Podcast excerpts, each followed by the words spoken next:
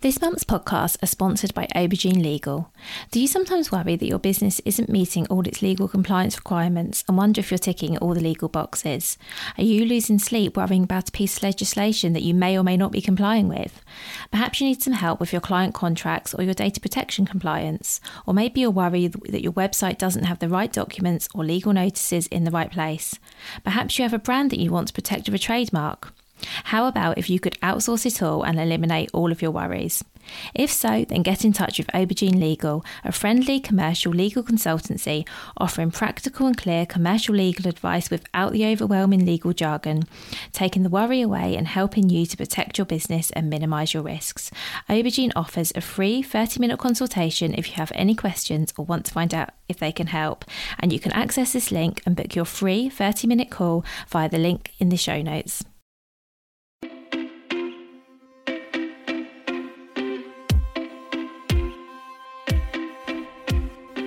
Welcome to the Bring Your Product Ideas to Life podcast. Practical advice and inspiration to help you create and sell your own physical products.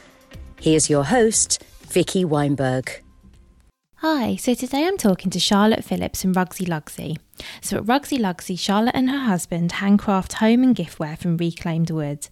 I really, really enjoyed this conversation with Charlotte. You're going to hear from the chat that she's got so much energy and positivity. She's so passionate about what she does. Um, I learned so much about reclaimed wood, um, wood in general, actually. I'm always now going to be on the lookout for wood that Charlotte can make things out of. Um, we spoke about selling face to face versus selling online. Um, and about how Charlotte's business doesn't quite look as she thought it would at the outset, and why that's not a bad thing. So, hopefully, that's piqued your interest um, a bit. And now I would absolutely love to introduce you to Charlotte. And as always, I really hope you enjoy this episode. So, hi, Charlotte. Thanks for being here. Hello. So, can we start with you give an introduction to yourself, your products, and what you sell? Uh, so, my name is Charlotte, and my husband and I have a small business called Rugsy Lugsy, and we make and sell home and giftware from reclaimed wood. Amazing, thank you. Um, let's start with how and why you got started with woodworking. And I'm a, I apologise in advance if woodworking isn't the right way of wording it. I don't know what it is. is the perfect terminology, actually. So. I think but I personally have actually had two distinct careers before I came to this. So when I first left school, I trained to be a florist. I used to do floristry and event dressing. And then for the last 20 years, I was actually an early years teacher. Um, got sucked in when my son was in nursery. You start out watching, washing up the paint pots and end up running a department. And then in January 2020, I knew I'd had enough. I was done. I needed to just get out too much paperwork, too much politics. And I was looking for something different. The November before, um, I had created the Santa's Grotto for the school Christmas fair. And I decided to do a Scandinavian theme. So we made my husband and I made loads and loads of little wooden things. We had hearts. I made little sledges out of lolly sticks. We got a chainsaw, cut down a couple of silver birch trees, made them into reindeer, and it. I mean, it was beautiful. Um, but kind of what got me thinking was when one of the parents said, "What are you going to do with all this stuff? Are you going to sell it?" And a little light bulb went on above my head and that was the very start of of Rugsy Lugsy. So although Neil and I had always been very comfortable around using wood, it's it's kind of our go-to material. So when we've sort of been given um, a couple of church pews, we turn them into our bed. Um, our kitchen we've hand built out of wood. So we had this tremendous collection of odds and odds and sods of, of, of wood. So it for us, it was such a natural place to go when I wanted to set up a business that it didn't even require a thought process. It was just like, well, that's what we're going to do. Amazing. So, is that uh, what? So, did you literally start by selling off the things that you made for the nativity? Well, um, the, those things actually, the money went to the school because it was, um, you know, a PTA yeah, type event. Um, and then I, I think we started just messing around. So I think by the February half term, my notice had gone in. Um, COVID was just starting to to become a, a, thing. It wasn't just some obscure illness in China anymore. It was it was starting to, to be more prevalent in Europe.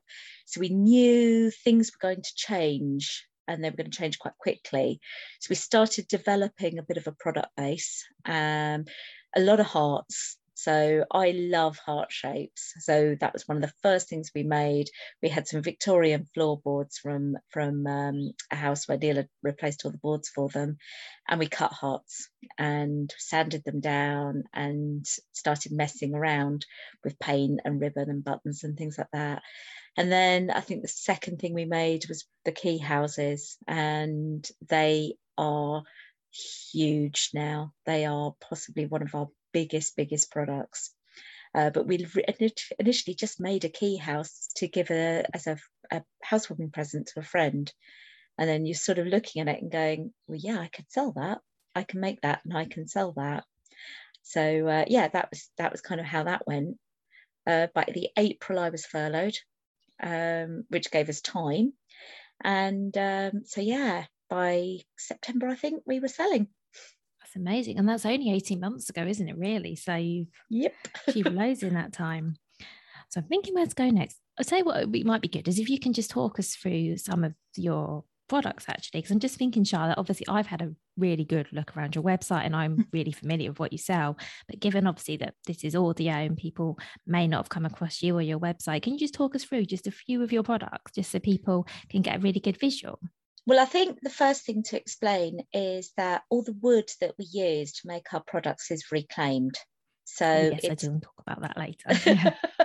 so um, all our products have to have a signature distress look because the wood has been used for something else before. So quite often it has nail holes and, and things like that in it. So I've mentioned the hearts and the key houses. Um, another major thing that we make is wooden bunting. So that's just if you run through the pages on our website, bunting is one of the big ones. Um, the reason why we started making that was to get away from plastic bunting, which is not really very environmentally responsible. Uh, we also are very, very seasonal. So we have bunting for Halloween, for example, on Easter. So at the moment, our website is absolutely chock full of, of little Easter uh, gifts and Easter decorations. Um, we also make some practical things as well. So we have we invented a box that um, sits in the middle of a table with jam jars in it. We call it centerpiece box. The idea being, as I mentioned, I used to be a florist. Lots of people are a bit nervous about how to put flowers in the middle of a table. It's basically just takes all the mystery out of it. Just cut all your flowers to the same length, put them in four jam jars, job done. Um, but you can also take jars out. You can put fir cones in at Christmas. You can put foil wrapped Easter eggs in for Easter. So so lots of scope like that. Gosh, I'm trying to think what else we have on the website. we probably carry at any one time about three thousand pounds worth of product. Wow. I it's was just huge. about to ask you that whether you're making to order or whether you're making and then selling. How does how does that work actually? Because um, you have a massive product range. So does is everything on your website physically made already, or are you making things okay. people ask for them? Yeah. So from a purely practical point of view, um, if you take a new product. So the idea will come to me, I'll design it, I'll make a prototype. If the prototype works, brilliant, it goes into production. If it doesn't, you tweak it, you, you go again. I usually start out by making five of everything. Um, mainly because I've been caught out. Um, so if you take the ho ho ho bunting, so it's a line of Santa hats with a little pom pom on the bottom of each one, and the middle three have wooden letters that say ho ho ho. Um, I made one. I fronted up to a Christmas market with one set. I sold it by half past 10 in the morning. And you kind of then going, oh, well, that's annoying. If I'd made two, um, it would have still been on my stall looking very decorative. So never again. Everything now gets made in lots of five. the next thing we did was we linked the website to the Zettle, which is our payment device. So we track uh, stock numbers. So the minute something goes below a certain number in stock, I get an alert. Um, and that actually informs me of my making list. So on a Monday morning, I sit down, my to do list looks a little different to other people's. um, mine is a making list. And so I know exactly what I need to make before going to another market. Oh, that's amazing. What a good system as well. Yeah, it really is. We do bespoke pieces. So, uh, for example, if you wanted some bunting with Vicky on it and your favourite flowers or something like that, we'll do that. Uh, so that has to factor into that to-do list as well. Um, but yeah, it's it's as a as systems go, it's it's really good. It just makes sure that you don't have that situation where you're stood at a market with someone about to buy something and then it gets sold off your website. So yes. Yeah, which is a lot of makers' worst nightmare. yeah, because like I said, two completely different sales channels, aren't they? So you sort of need to have track of what phys- what actual stock you have yeah. at any time. And are you making every day, Charlotte, or do you try and have like a, a day just for making? How does that work? Okay, so it would be really, really easy for us to make every day because Neil and I have a studio each at home. Um, so it you do have to be disciplined. You have to take time out um, because otherwise you're going to get bored and you're going to get resentful, especially you know when times are tough. Um, actually, that's not completely fair because sometimes actually cover your salvation. So that second lockdown, for example, the really long one this time last year, we came out of that, I must have had 40 or 50 different kinds of bunting because it was a way of getting through. But you do need time to actually just just go and live as well. So we took Tuesday off this week. It was Neil's birthday. We went down to Hastings. We walked on the beach. We went out for lunch. Went to look at a couple of galleries. You do need that time. It's it's really really important. You do. I think you definitely need time for yourself. And then also, I guess there's also the time that's needed for the things that isn't the making. So the sending things, you know, sending out orders and updating social media and accounts and all those other things. Um, well, I've become the queen of putting systems in place. So number one, we of course have Jenny Cooper, time saver, who does Jenny does all of our social media. Um, but you do have to supply her with content um, because as brilliant as she is, she can't actually magic pictures out of the air. And we use QuickBooks. So it's very, very beneficial, I think, to make sure that actually you're either making or you're spending time on you. Um, if there's a system that you can use that actually stops you having to spend hours poring over books or finding hashtags or whatever else, I'm a great believer in using it. yeah, that makes sense. I'm I'm with you in terms of freeing up time and also in sort of in systemizing things as well. So you would have known when you booked this podcast, for example, there's only two days a week that I actually record podcast interviews because as much as I absolutely love it, it's one of my favorite things. Practically, it just doesn't make sense to do it five days a week because then you're not doing the other things. And I find having set days of okay on wednesdays i do this on tuesdays i do that. I think just really it, it helps me anyway that obviously that isn't going to be for everyone but yeah i like systems and processes. And yeah and anything that makes that saves time and makes your life easier and frees up time as you've said mm. is just ideal. And from a selling point of view it's astounding how many of these things actually link together as well. So you know if you you can link like I say, our shop, our website is powered by Shopify. Shopify and Zettle actually will link at the touch of a button. Um, so it's it, it just saves you so much time, so much angst. Definitely. And I don't know whether you experience the same, but I found initially when I was setting up my first Shopify website, for example, setting up all the automation. So I use PayPal. So setting up sort of the PayPal automations and all of this was a bit of a headache. I'm not going to lie. But as soon as it's done, you can just breathe a nice sigh of relief because it's all everything then works seamlessly. So I think it's worth so for anyone who's thinking, oh gosh, that sounds like a nightmare, even if you have to get help, I think it's definitely worth getting any automations and systems in place, even if you need to find someone to help you do that, because it will just make your life so much easier going yeah, forward. I mean, I um I, I must admit this is where we did employ Jenny um, to set up the website and put all of those processes in place because if you're a maker you have to value your time.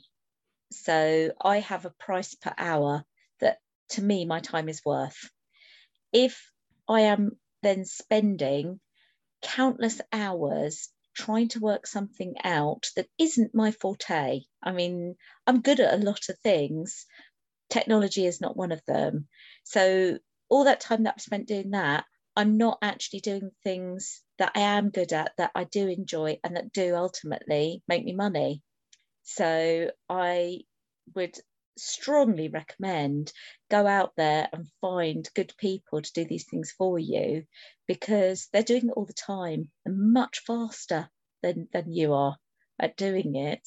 They'll tell you up front also how much they'll charge you so you can make an informed decision. Um, there's a small army of people out there to support small business, and I really recommend utilising them.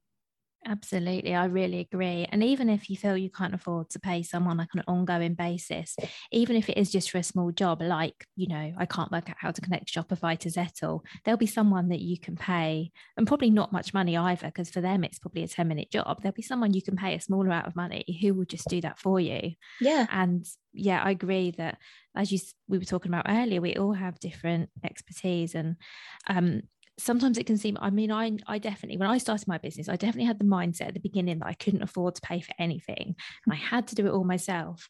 But then when you start looking at what your time's worth and you realize that you've just spent three hours on something when you could have been doing something that actually made you money that's when yeah. you start to think oh i could have paid 15 pounds and got that sorted rather than spending three hours of my time which is presumably worth more than that. So yeah i think it's definitely a mindset thing. Mm very much so. So, Charlotte, you were mentioning um, markets earlier, and I'd love to come back to that if it's okay. So, can you talk a little bit about the part that's of going to markets to sell your product has changed your business, um, whether that changed at all during the pandemic, and how you see things going forward? Yeah, sure. So, when um, so I, I said, you know, Rugsy Lugsy kind of arrived as a fully formed idea and initially, Neil and I are we're a bit older. Our children have left home. We don't have that sort of level of dependency from anyone now.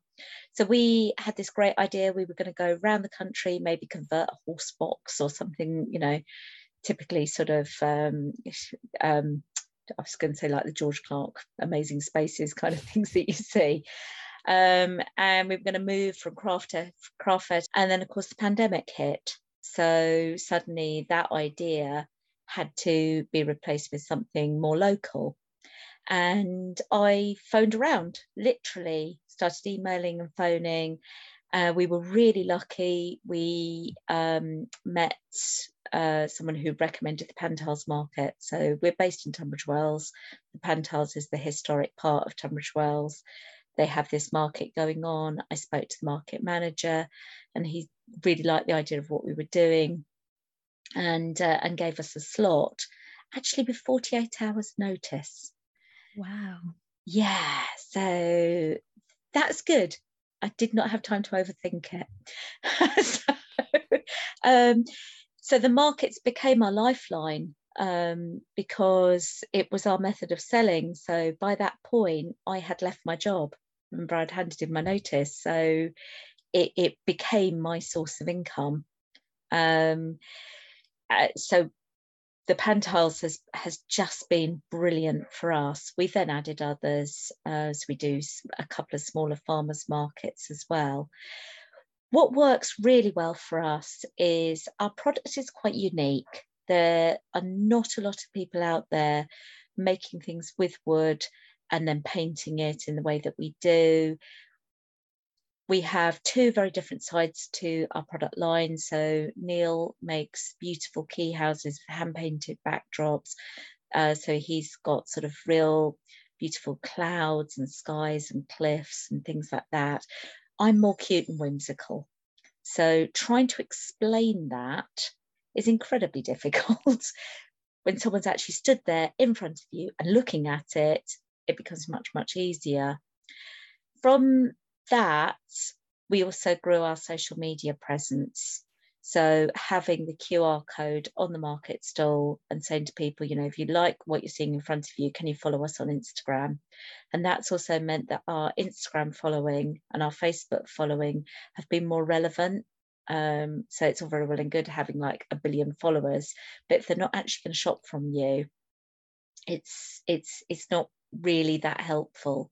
So we know that all our followers are people that have seen our products and are following us because they really like what we do and that they will buy from us.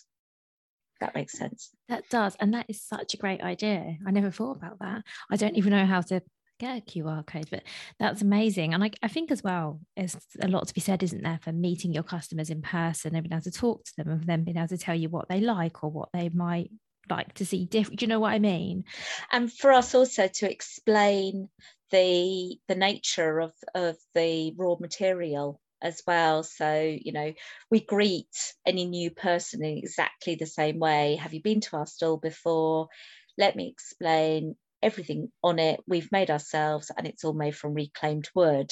And you watch their level of interest go from sort of, oh, yeah, okay, pretty things to, oh, okay, now that's interesting. Yeah, okay, tell me more. And then we can expand on where you might have found the wood. So at the moment we've got these little chunky boats that we make. The masts on them are actually the little things that you twist to open Venetian blinds. So we were given an entire set of oak Venetian blinds what do you do with the little things that are on the end? Well, you turn them into boat masts. so, so it's um, being able to explain that in person um, is is really important.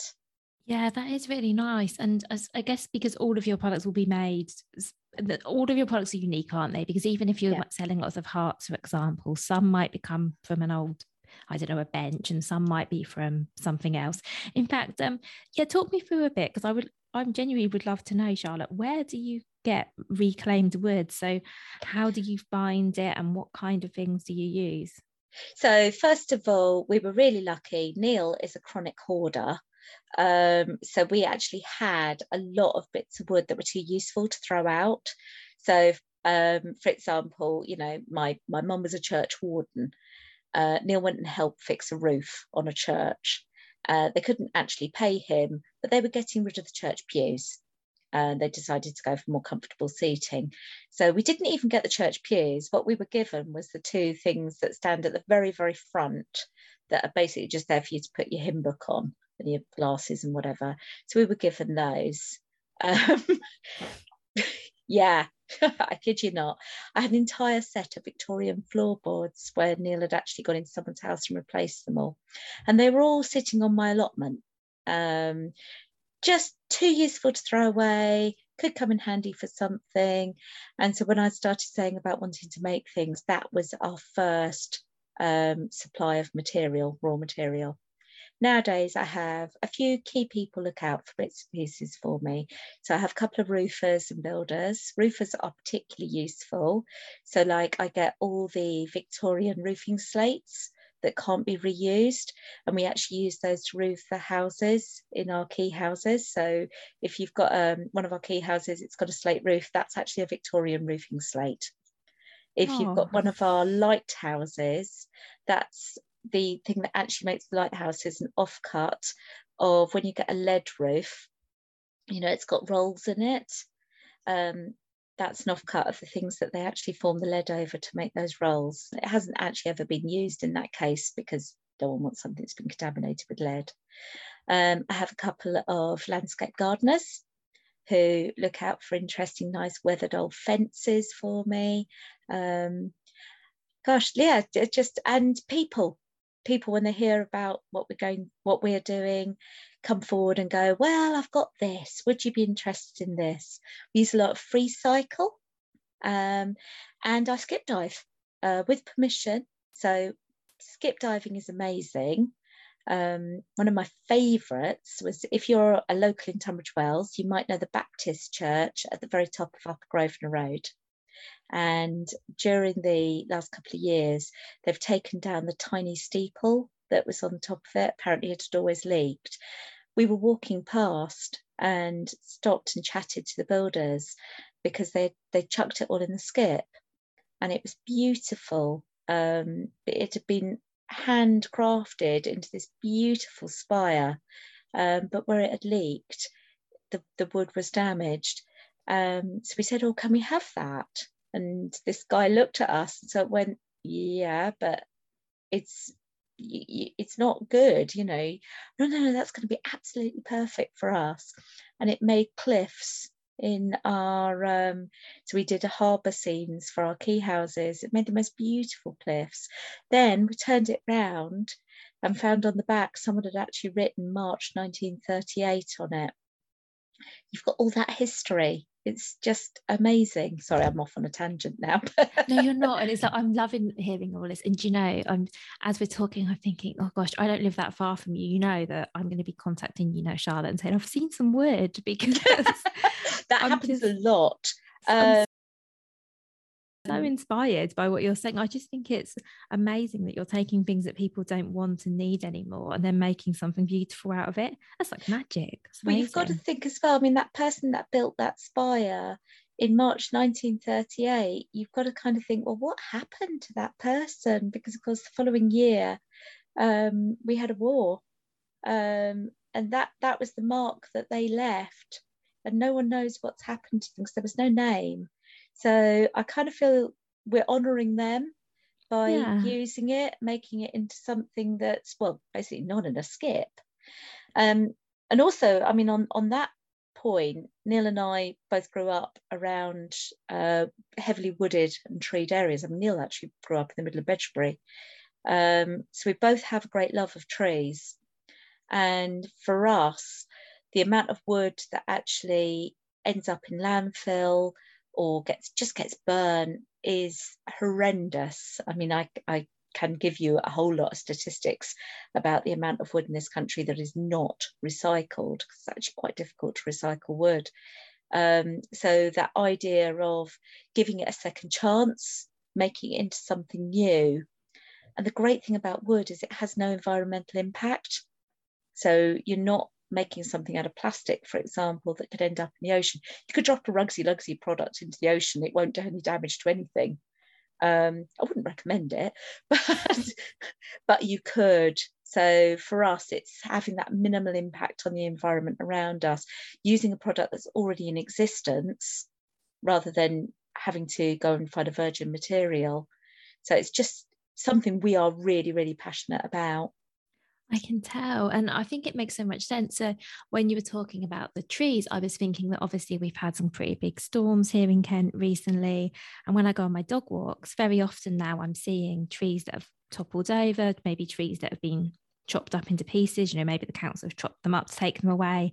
And I'm now I'm listening to you, I'm thinking, what's going to happen to those trees? Do they end up going in an incinerator or yeah i'm i'm a couple asking of things, myself that now yeah a couple of things can happen. So quite often if a tree falls and it's safe to do so it will nowadays be left um, and then an entire little um, colony of insects um, will move in and do what nature needs to do, which is the very best thing that can happen. Um, if it's been cleared away, a lot of councils, to be fair to them, will find a way of reusing it. So it gets chipped and put onto flower beds in, in sort of council parks and things like that. So there is that virgin wood, it's the easiest to actually recycle to do something with. What's more concerning is um, the humble pallet, for example. Um, quite often, a pallet can be made out of a wood that's been sourced from where it was needed. So, if we take Indian patio stone, for example, the wood that quite often is, is made into the crate or the pallet that will carry it over from India is rainforest. And at that point, that's devastating, especially at the rate that they're coming over. So we know a stonemason who was burning 50 crates a week Um, and that is horrendous for the environment on so many levels. So That many levels.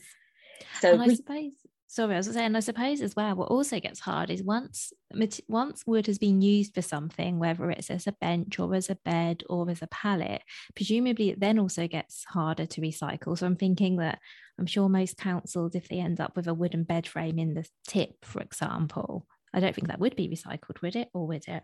If it's still fairly virgin, so a pallet, for example, yeah, it's really easy to recycle it. Unfortunately, what it gets recycled into isn't too glorious. Um, so it's the kind of board that you see when they board up a shop, for example. Oh, okay. But at least M- it does get reused. It does get reused, or MDF.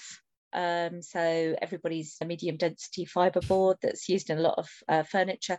That is quite often made out of uh, a recycled wood product. So that's quite good. Sometimes it can be shredded down and used as packaging material. So all all good.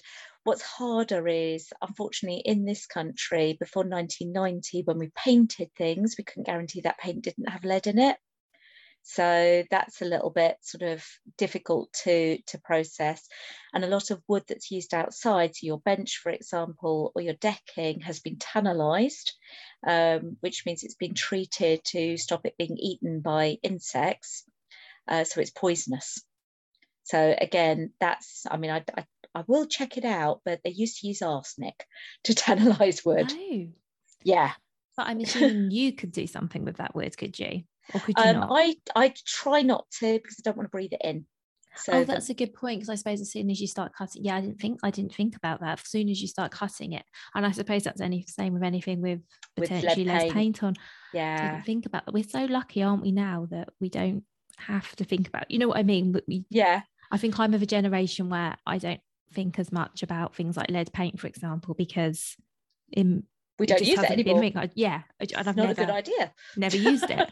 um, you almost forget sometimes that these, you know, you forget Yeah. sometimes how things diff- are different. Until we, although recently, actually, I found lots of um, I'm trying to think what's asbestos in the back of the garden. That was fun.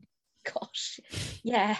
Yeah. Unfortunately, that was the wonder product of the 1960s and 70s, I think. So, yeah, we're slowly eradicating that.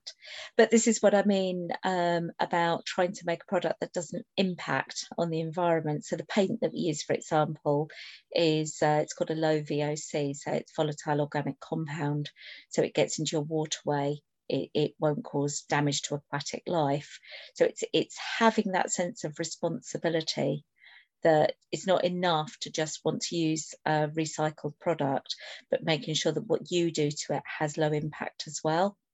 So it's uh, yeah, it's a lot of research. It is. And I guess this all ties back to what we were talking about before we started recording. Actually, we're having a little chat about, you know, selling online versus selling face to face. And I can definitely see um, that for your business, selling face to face has, I mean, for lots of us, selling face to face has lots of benefits. But the fact you could actually say to somebody, this product is made from this, this product is made from that, that and it's got that story behind it. I think that's a lot harder to convey online than it is when you're having a conversation with somebody. Yeah, I mean, we've developed standardized lines and we will explain to people that everything looks the same, but actually it's different. Yeah. Um, because it will depend on the use the wood has had before. So if you take our fish, for example, so we do sets of hanging fish that look great in the bathroom.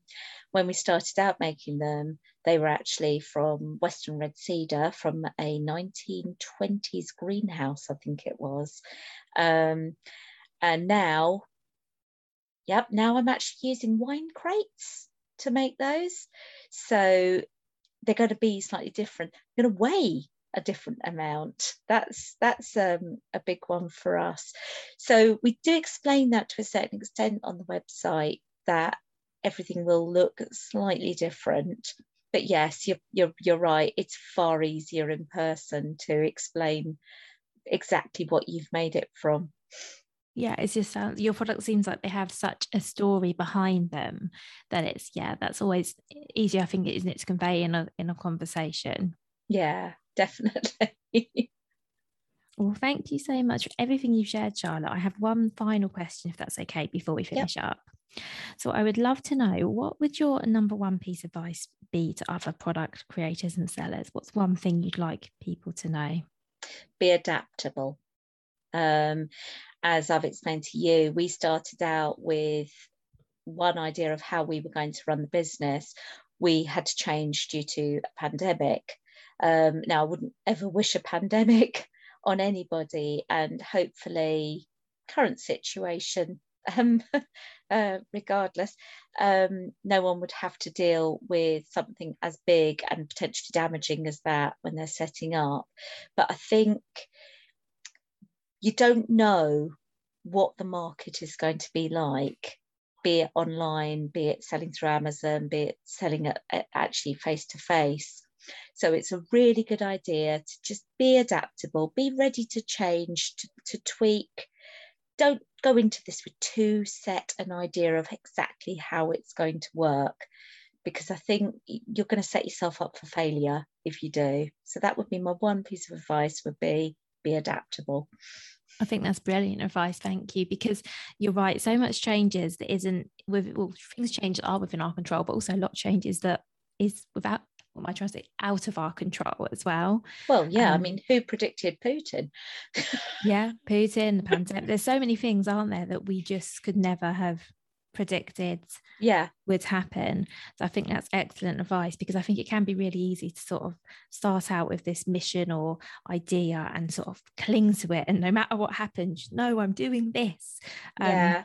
but being able to adapt your right is definitely a, a skill. And, and you can keep your own ethics. So, for example, as, as as you probably gathered, we're very much about the recycling, the making sure that that we don't have an environmental impact that's that's too negative keep those um, your core values just be willing to adapt a little bit on the way that you sell that's amazing. Thank you. And thank you so much for everything you've shared, Charlotte.